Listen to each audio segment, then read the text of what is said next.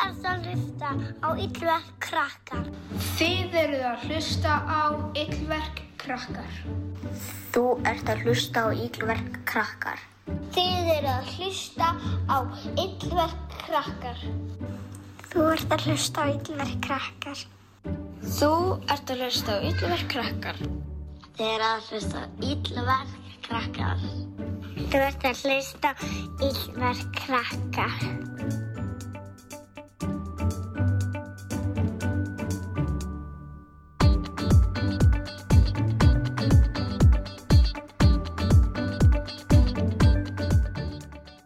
Hæ og velkomin í Íllverk krakkar.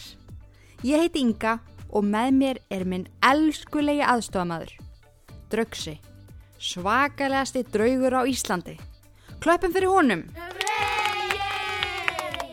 Krakkar, eru það að trúa því að jólinn sé loksins komin?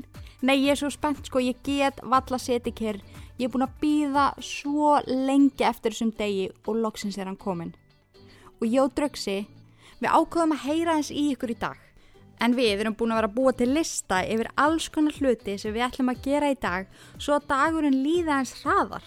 Það er alveg ótrúlegt og það er eins og klukkan líði bara ekki á aðfangadag. Hún ætla bara að vera þrjú bara allan daginn, ætla hún bara ekki að verða sex.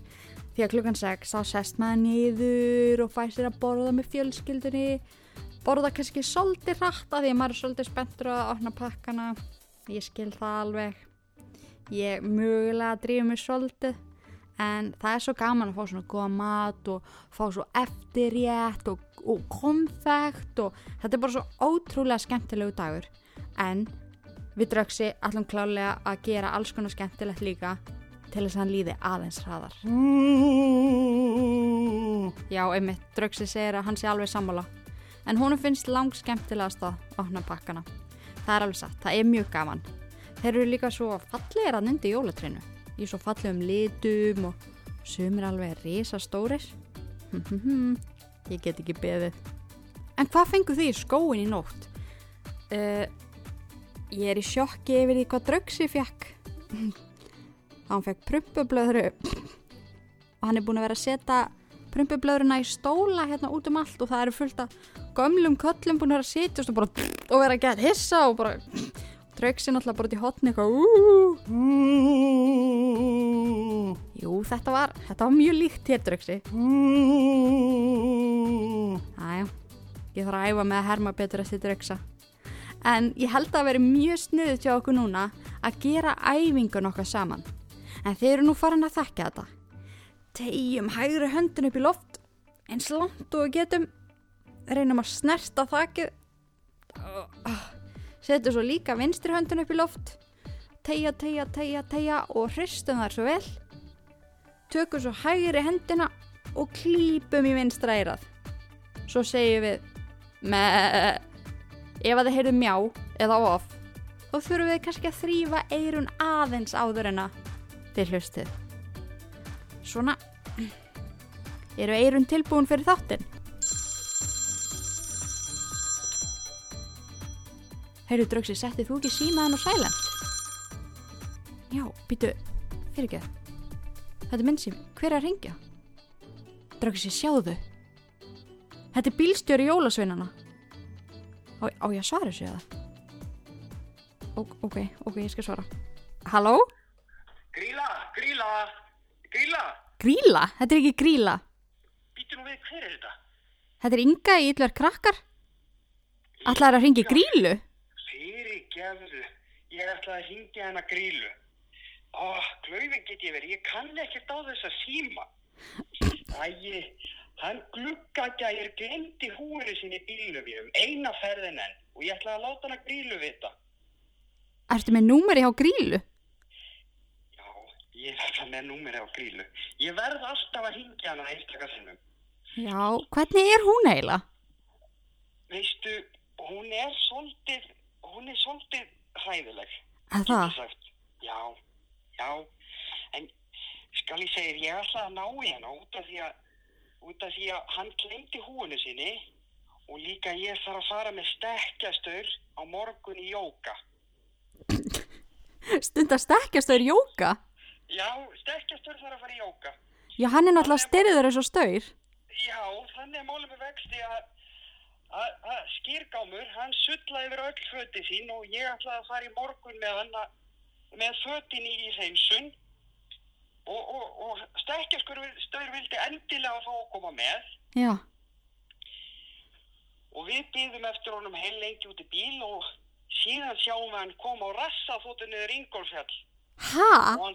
já, hann datt svo ræðilega að ég þarf að fara með hann jóka, jóka eldsnama í fyrramálið. Já, ég þarf að vakna klukkan sjö til að fara með hann í jóka. Já, þetta er bara, ertu bara með fullt prógram alla daga fyrir þessa jólasveina? Þetta getur verið svolítið flókið.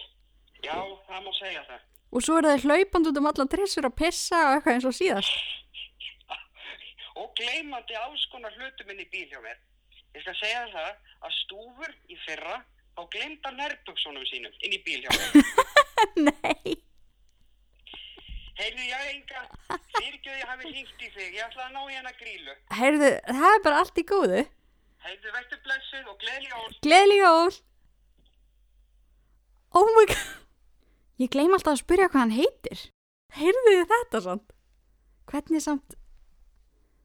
Glemdi stúr nærbuksunum sinum í bílnum? Jésús. Hann líka þetta að væri gríla. Ég vissi ekki að gríla þetta í gemsa, sko. Það er alveg þetta magnað. Ef ég þekki mér rétt, þá mun ég komast að símanúmeruna grílu. Ég verða að fá að ringja í hana. Ég væri mikið til í að heyra hvernig rött hún er með. Og hann segi líka að hún sé svolítið hræðileg. Nei, nei. Eða nokkuð. En þeir eru greinilega mjög miklir ærsla belgir þessi jólasveinar. Hann er, eru glóðan svolítið þreyttur þessi bílstjóra að þurfa að vera að keira með það út um allt.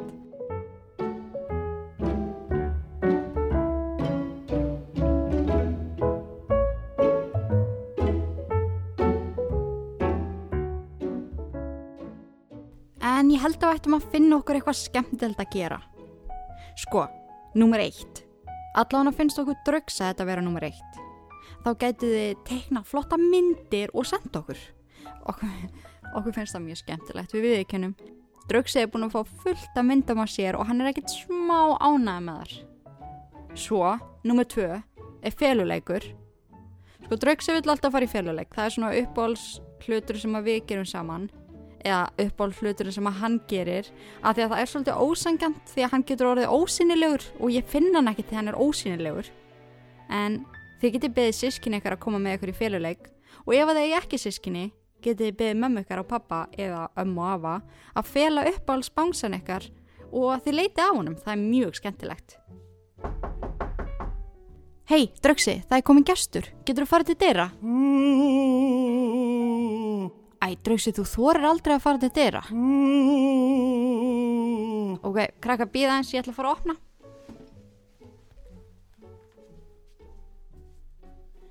Hæ, elskurnar. Nei, hætti Matífa. Vó, hvað þú ert fín. Á jólunum er ég alltaf í glæsilegasta kjólunum mínum. Já, þú ert ótrúlega fín. Sjá hvað Drausi er líka fín. Hann er með slaufu og pípatt. Ó, já, Draugsi, þú ert svo mikil dúlla. Já, en hann er alltaf líka rosalegur draugur. Er það ekki tema? Hann er rosalegur. Jú, jú, jú, einmitt, einmitt. En ég kom nú til að gera smá morgunleik fyrir mig með ykkur. Morgunleik við mig. Þarf maður að gera svoleiðis á jólunum? Já, Inga mín, það er svo gott að gera smá leik fyrir mig. Svona, svona, standið upp. Krakkar, standið þið líka upp. Svona, svona, upp með ykkur.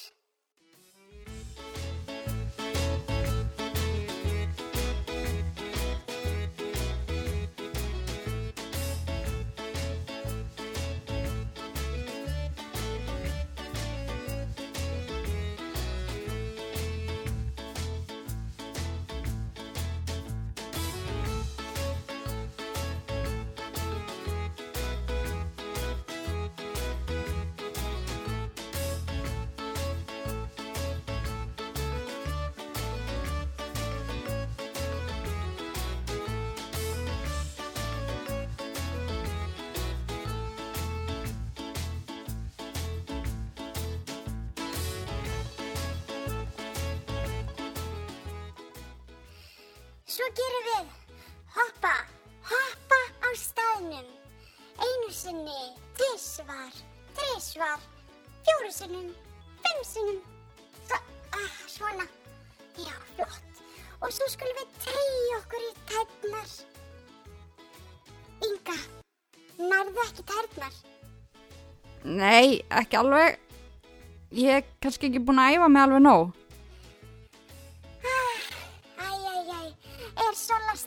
Styrðan okkur frænkaðin, Inga mín?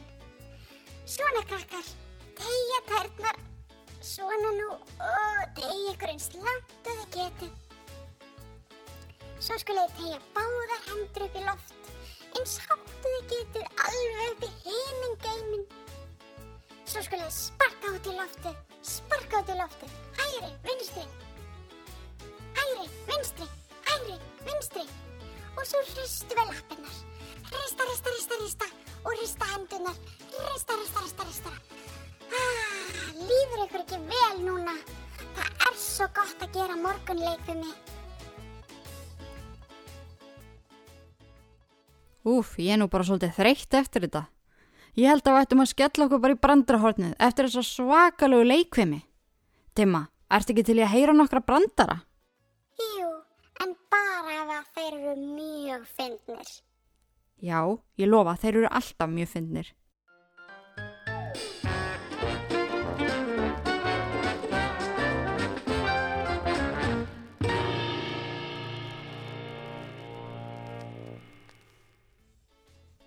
Velkomin í brandarahorn Ingu og Draugsa. Ég heiti Inga og, og þetta er Jói.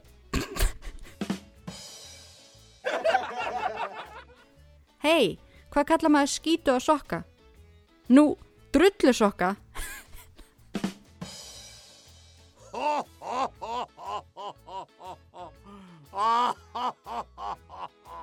Ef að kind og kengura myndu eiga barn saman, hvað myndi barnið þeirra þá eiginlega kallast?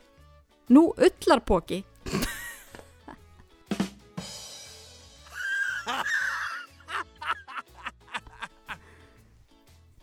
Af hverju eru gírafar með svona langan háls?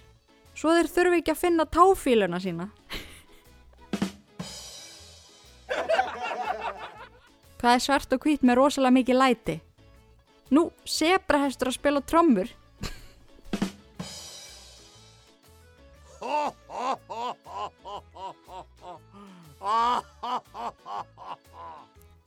Hvað sagði draugurinn við hinn draugin?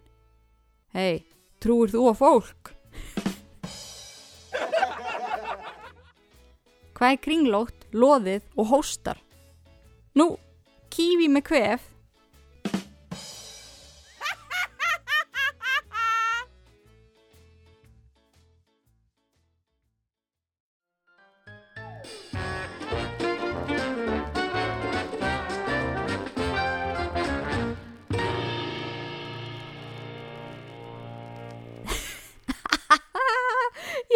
Þetta hefur verið besta brandarahornið í Yllar krakkar frá upphafi.